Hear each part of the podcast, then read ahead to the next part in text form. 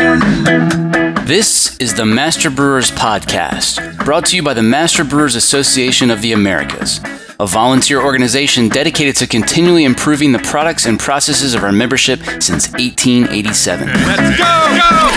go, go, Master Brewers brings you interviews with the industry's best and brightest in brewing science, technology, and operations.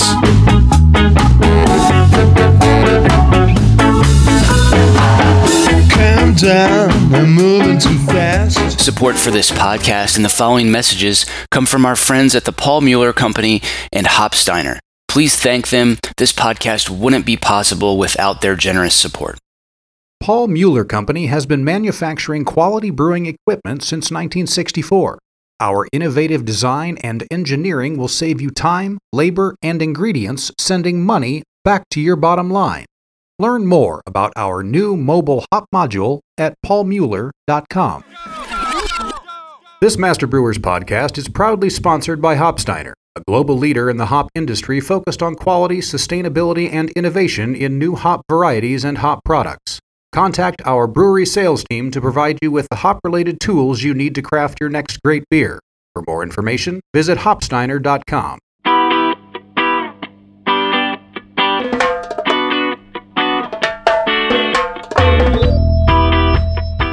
I, I, think it's a big opportunity if you're a craft brewer to sort of differentiate yourself from uh, the rest of the herd a little bit. This week on the show, bottle conditioning. We've got a ton of great resources for you at the end of this episode, but first, here's a guy who's been bottle conditioning since before some of you were born. So I'm Eric Warner, and I'm the founding brewmaster at Karbach Brewing Company in Houston, Texas. Eric, how and why did you first get into bottle conditioning? So, really, it all goes back to my roots of my early brewery training, which I was lucky enough to have had in South uh, Germany, specifically the you know Munich area of Bavaria, where they drank a lot of weiss beer. And uh, I actually interned uh, it, before going to Weihenstephan at a brewery that did bottle conditioned weiss beer. Is pretty much back in the late '80s, every brewery did, and you know I lived over in Germany for four years at that time. Got some exposure to Belgian oh. beers as well. And of course, there was a lot of bottle conditioning going on with those beers. So it, it, it was a really integral part of my early brewery training. There's a lot of different ways to skin the bottle conditioning cat. Run us through some of the more popular methods and tell us about your preferred approach. Yeah, so I mean, there's uh, a, a couple you know a, a, few sort of parameter areas you have to consider. And um, you know i think first of all you have to say am i going to try to do the uh, i guess we'll call it the timing method. And uh, you, you know we we're all uh, most of us are adults and have children and and maybe have had uh, children as a result of that method failing so I, I sort of apply the same approach uh, to um, uh, you know package conditioning and, and trying to time it to leave this little bit of you know residual sugar in the beer and I'm going to package it right away. And even if you say like, especially with an ale, okay, well, I'm going to crash cool it now, and that'll sort of uh, leave some sugar in there. I think that's really uh, you know the yeast don't like that and that can lead to you know more off flavors than than good flavors so i'm not a big proponent of the timing method um, and so then you get to okay i'm either going to add sugar uh, sort of um, a, a, sugar source at the point of packaging or uh, i'm going to recondition in a tank um, and and then sort of package that carbonated product. But a, a true bottle conditioning, of course, the re-fermentation is occurring in the bottle. Then we get to the sugar source itself, right? And are you using uh, uh, sugar or are you using wort? So in Germany, what they typically traditionally have done is they actually use wort um, from a uh, brew that um, they're they may be doing that day, and so they've got a conditioned tank of uh, beer, and it's been cold conditioned, and you know they're like, okay, we're brewing another batch of wheat beer this day. Let's go ahead and pull off some wort from that, add it into uh, that uh, aged beer, put that in some kind of mixing tank or, or some other way of homogenizing that, and then they'll go ahead and and package it. A little bit, you know, cumbersome for for a lot of kind of fairly apparent obvious reasons. So the simplest way, obviously, is to add sugar because you know that sugar is basically going to be 100% fermentable. You have a known mass uh, that you can add to your known volume of beer, and the math becomes very easy to calculate how much CO2 would be uh, generated from the re-fermentation. So sugar is, you know, in most parts of the world outside of, of Bavaria, uh, the, the most common method. And of course, that's what all of us who are homebrewers uh, did and, and still do. So uh, sugar is, is a good way to go, especially if you're just kind of getting into this and, and not really um, uh, don't have a lot of experience with, with package conditioning. So, so that kind of addresses the whole um, you know source of sugar aspect. Then there's the whole you know type of yeast. Now, a lot of times folks that uh, bottle condition a, particularly higher ABV beers might actually use a different yeast than what they used uh, for the primary fermentation. And of course, you want to add healthy, uh, vigorous yeast, again, especially if it's uh, a higher uh, ABV uh, product. Um, you know, I think there's obviously another fundamental consideration is you know, to what degree am I going to pre-clarify uh, my beer? And uh, the yeast, the re-fermentation in the bottle, of course, is going to generate a little bit of extra haze because you're going to have some additional yeast cells uh, produced in the re-fermentation. So, you know, what condition do you really want your um, your your your beer to be in before you add the sugar source and the additional yeast. And, and I recommend adding additional yeast anyway, uh, unless for some reason you are right at the tail end of a fermentation and you're going to, um, you, you, know, package condition and, and get this, this mixture of sugar and your beer into the container right away. Because if, if the beer has been conditioning for a week or two, you know that yeast is uh, not only gone dormant, but it it may be really uh, past its prime, not healthy, and you might have some problems with the, the re-fermentation. So I always uh, recommend uh, adding uh, fresh yeast, no matter what yeast you're going to use. You hear some folks talk about using lager yeast exclusively for bottle conditioning. What are your thoughts on that? Love it um, for a few reasons. One, lager yeast tend to be uh, well, well the, the, obvious is they're going to function in any kind of range of temperatures. So uh, if you're not fortunate enough and, and you're just making a or you're just making a foray into package conditioning, um, but you don't have like a really highly sophisticated conditioning room or conditioning box, um, the lager yeast will re-ferment, uh, you know, at a wide range of temperatures. Uh, lager yeast typically also tend to flocculate pretty well. So uh, if if you really want that yeast to kind of pack out in the bottle and not have a lot sort of floating in suspension, um, that's uh, a- another good reason. And most commercially uh, you know, available lager yeasts are, are going to be sort of a little more benign in their flavor contribution uh, versus if you, you know, were to take something that wasn't uh, a, a, you know, a beer that wasn't brewed with a yeast that produces a lot of phenolic compounds, uh, but then you add some kind of yeast that does do that, then you know you're really going to dramatically change the uh, flavor and aroma profile of the beer. So the lager yeast tend to be uh, pretty clean. So those are you know some of the the main reasons.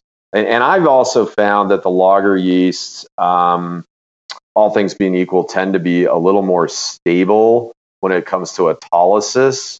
Uh, I, I, find some ale strains, uh, you, you're going to get uh, uh, flavors, off flavors related to yeast breakdown uh, a little more quickly than you would with a lager yeast. So those are, I think, a few of the key advantages. In addition to the methods you've mentioned so far, there's another approach to bottle conditioning that's described in a very popular TQ article written by Bill Pengelly in 1997. That article documented Deschutes' process for bottle conditioning with high Kräusen wort. What are your thoughts on that process? Yeah, great, great, great point. In fact, um, we're we're big lovers of Kräusen uh, here. Well, basically every brewery I've ever worked at as a means to um, get a beer across the finish line, particularly a high ABV beer. Uh, we, I'm, I'm, a huge believer, um, both in terms of getting the flavor and and the uh, RDF that you're looking for out of your beer, but also in terms of shelf stability and you know not having an overcarbonated product in the market that you get your your beer completely um, you know fermented. And so we'll kräusen uh, if we have some problem children in in fermentation. We'll we'll kräusen to get those those uh, kids uh, in into into a full state of fermentation. But yeah it, it's there are actually wheat beer producers in Germany that will use the kräusen method to add uh, carbonation. And you know the advantage one of the huge advantages of that is that you have vigorously fermenting uh, uh, beer, and so you know that you're not to have a stuck, um, you know, re-fermentation in the bottle. Um, again, the distinction there, of course, between ale and lager fermentations. You know, if you're taking ale kräusen and you add it to a super cold beer, uh, that may shock it down, and or you are conditioning the bottles in an area that uh, you know isn't low room temperature and above, then you know forget everything I just said. Um, but yeah, I, I think Kräusen's a good way to go. But again, you got to time it all up, and with an ale that can become pretty tricky. So that's why a lot of times the German breweries will use lager Kräusen because lagers, you know, they might be clicking along at um, you know a degree or maybe max two degrees Plato per day. So you kind of have a good idea of how much fermentable sugar is is left uh, in, in that beer.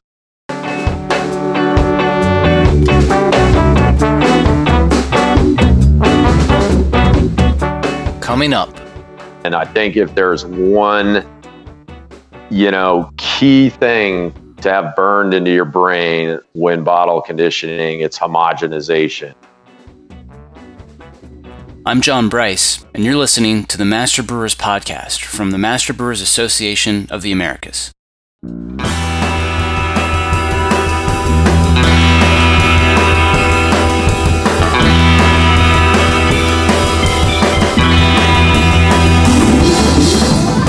Here's what's coming up on the Master Brewers calendar. District St. Paul, Minneapolis meets May 10th. Need to build a food safety program for your brewery? Not sure what's required by law? Registered for the Hazard Analysis and Critical Control Points course May 10th in Philly. District Philly meets at the New Yards Brewery the following day, May 11th. District Northwest meets in beautiful Hood River the weekend of May 18th. And District Rocky Mountain holds its technical summit in Fort Collins May 19th. Registration is now open for the ASBC MBAA Brewing Summit, which takes place in San Diego this August. Register at mbaa.com, where you can also view the full calendar of events for more details or find a district meeting near you.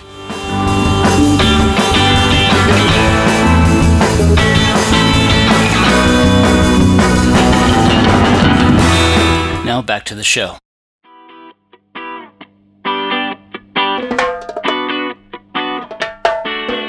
Some less experienced brewers might view bottle conditioning as a license to not control oxygen pickup in their process, but that really shouldn't be the case, right? Oh, absolutely. I mean, um, you know, as as as uh, w- most of us know, a lot of us know, you know, oxidation um, can occur immediately, especially if, it, if higher levels of oxygen are uh, introduced. Um, so you're going to get enough oxygen just from a normal filling process uh, for a successful re-fermentation. Um, I think even you know uh, the little bit of, of oxygen that that uh, you're still going to have in the headspace is is enough to um, to get the, the fermentation off to a good start. But certainly, uh, you know, you you don't have to be as concerned about oxygen uptake at packaging as you do with with your other projects. But yeah, by no means is this a license to uh, be sloppy and and feel like okay, I, I need to get all this extra oxygen in, so I'm gonna you know uh, when I mix if if I'm if I'm doing this with a tank, as most guys will, where they're gonna mix in their priming sugar, wort, whatever, with the beer in a tank, homogenize that good. That doesn't mean, you know, hey, I, I, I want to be as, as violent with this process as, as possible. You still want to observe good brewing practice and you'll get, you'll get plenty of the oxygen in. Uh, don't, don't worry about that. How do you go about troubleshooting when bottle conditioning doesn't go as expected? Yeah, I mean that's a that's a really good question because you know sometimes you, you, you again we've all kind of done this um, you know as homebrewers and we've all you know had fails where either you know the beer is highly overcarbonated and um, you know bottle caps are you know just think of the Breaking Bad episode right with the uh, Schraderbräu uh, or you know the other scenario where you know after a month you know there's nothing um, I, I think you know the, the the most basic thing that I think people can overlook um, is to just make sure you're doing a gravity check all along the way, uh, and and so uh, make sure you know a what the RDF of the base beer is. So good brewery simple lab process. You know we do with every batch is we're always doing the forced attenuations uh, in the lab to make sure we, we know where the, the beer is going to finish. Uh, check that against what the real uh, uh beer is at, because you know usually it'll, it'll finish uh, you know maybe a, a, tenth of a or two tenths of a point uh, above that. Um, and if for some reason you have a beer that's say you know 0.5 or even one Plato above the XTF, then you need to factor that into your math calculation when you're adding your sugar. But anyway, you want to know the product you're putting into the package, you know, what um, uh, fermentation potential that may still have left. And then, of course, after you add your priming sugar, you want to do a gravity check then to see, uh, you know, what that combined mixture is. And if you know the degree, the, the concentration of that uh, priming sugar. So obviously, you want to take a gravity check of that in and of itself. Uh, but then that combined mixture, uh, you should validate your math. So if, if your math said, hey, I needed to add, you know, uh, 10 liters of, of this uh, priming sugar to a, you know, uh, to a, a, a, two hectoliter batch or something, um, you should the, the the math would tell you the combined mixture should be at this gravity. So if you're not at that, you need to go back and check like, hey, A, did I homogenize this thoroughly? Did I add the right amount of sugar? Um, you know, the nice thing about sugar, of course, is um, especially if you start doing this at any kind of scale, is you, you're going to have empty bags there, right? It's like milling. You know, I, I always tell guys, uh, save all your bags, your grain bags, till the end of your mill in. Uh, count them up afterwards. That way you can validate. Hey, I know I put in this much grain. Um, and then, of course, uh, you know, you can, if you do have a problem on the under fermentation side of the bottle conditioning, you know, you can check your bottles and you can see like, oh my, I'm still a, a point, you, you know, th- this has only moved, you know, two tenths of a Plato where I would have expected it to move, you know, 1.2 degrees Plato. Uh, why is this stalled out? Now, about the only variable you're going to be able to control at that point is temperature. Um, if for some reason you don't have enough yeast in or some the, the yeast wasn't healthy, you know, you, it's pretty unlikely you're going to go through, you know, hundreds or thousands of cases of beer and open them all up and redose. So you, you know that that one you might have to write off. But um, so checking temperature in your conditioning area is really important. And, you know, this is the old rule of thumb for any of us who've done any draft system work, right? You can see in a, in a cooler in a bar, uh, they may have a wall mounted thermometer. Well, if the cooling fan is blowing right on that thermometer, it's going to give uh, a false reading perhaps as to what the true temperature in that cooler is. So, same thing um, you want to know what the temperature of your conditioning space is. And the best way to validate that is super simple. You just take a thermometer, you put it in a glass of water, um, and that's going to give you the true sort of uh, ongoing temperature of that space. And, and do that in a few spots, right? Put one uh, at, you know, ground level or just above, and then put one, uh, you know, up up high in the rafters of, of your building because you're going to be uh, pretty surprised to, to, to see what the difference in temperature uh, is. So those are really the, the simplest, easy ways to make sure uh, if if everything else is is good, like you're positive, uh, you know, you got the right amount of sugar in, and you know your temperature is right, then you know unfortunately the last option might be you didn't add enough yeast or you've got a yeast uh, health issue so i certainly recommend that when you're just starting to play around with uh, bottle conditioning make sure you have more yeast than less yeast in there and and dial the yeast if if you want all the benefits of a bottle conditioned beer but you don't want something that's real hazy uh, you can you can you know kind of dial back the yeast dosing rate a little bit over time. It sounds like you've been bottle conditioning for a long time. How has your bottle conditioning process changed over the years? Yeah, you know, I, I think it's more on just learning, um, like I say, kind of all the angles to check to make sure that. So it used to be as simple as, you know, all right, mix up the sugar, throw it in, and and go.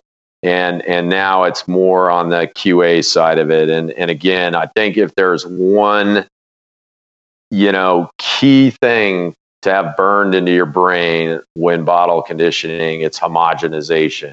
So homogenization of mixture, homogenization of temperature uh, during during conditioning, and so um, really over time i've taken more care to make sure that i'm measuring both of those things that you know i know i've got a good homogeneous um, you know uh, beer wort yeast mixture and uh, that i've got good homogeneous temperature conditions for um, the the re-fermentation.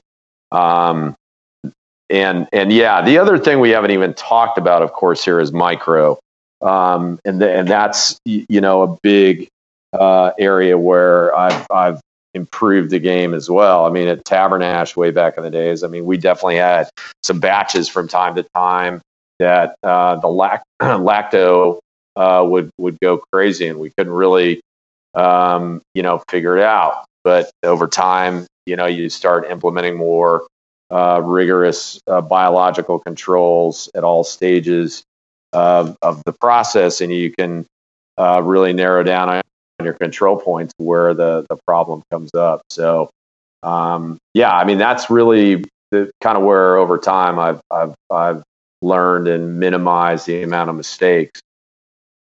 Do you do any keg conditioning? Yeah, absolutely. Uh, you can, you know, obviously with keg conditioning, um, the the challenge there is you sort of have to forget what I was saying about the higher CO2 levels, uh, particularly if you are not going to have um, some kind of compensator faucet at the uh, tap. And of course, if you're getting your beer out into broader distribution and you're not doing self distribution, that's that's not something you can really uh, bank on. But there are special faucets you can uh, uh, purchase that will allow you to dispense higher carbonated beer without having um, a lot of uh, beer loss at, at dispense. But otherwise, the, the process is is pretty pretty similar. Um, you know, again, something to keep in mind. Uh, you know, the keg. you've got this huge thermal mass of of product that's that's sitting in there uh, that's going to take longer to attemperate to your conditioning space um, area. So uh, again, that's why I always kind of recommend you know don't don't totally cold condition uh, your base beer um, down to some temperature, you know, like 40 or even even 50. Try to keep keep it on the warmer side, unless, of course, you want to do something sophisticated like run that product through a heat exchanger on the way to packaging uh, to, to warm it back up. Uh, a lot of breweries will will do that because there's definitely benefits of cold conditioning uh, the the base beer before you um, go go to uh, package it.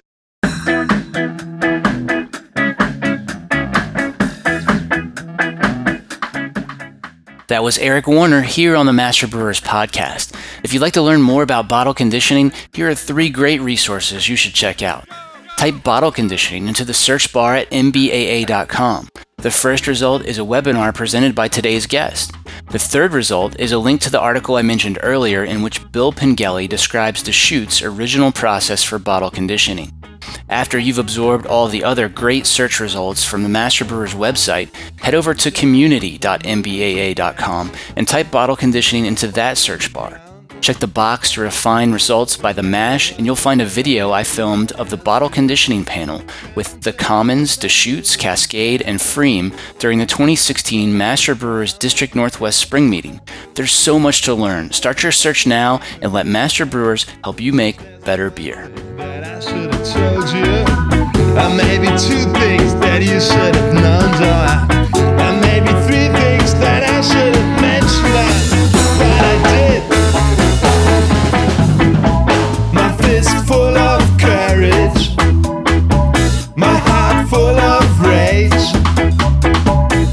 can't get stuck, I can't be losing too much,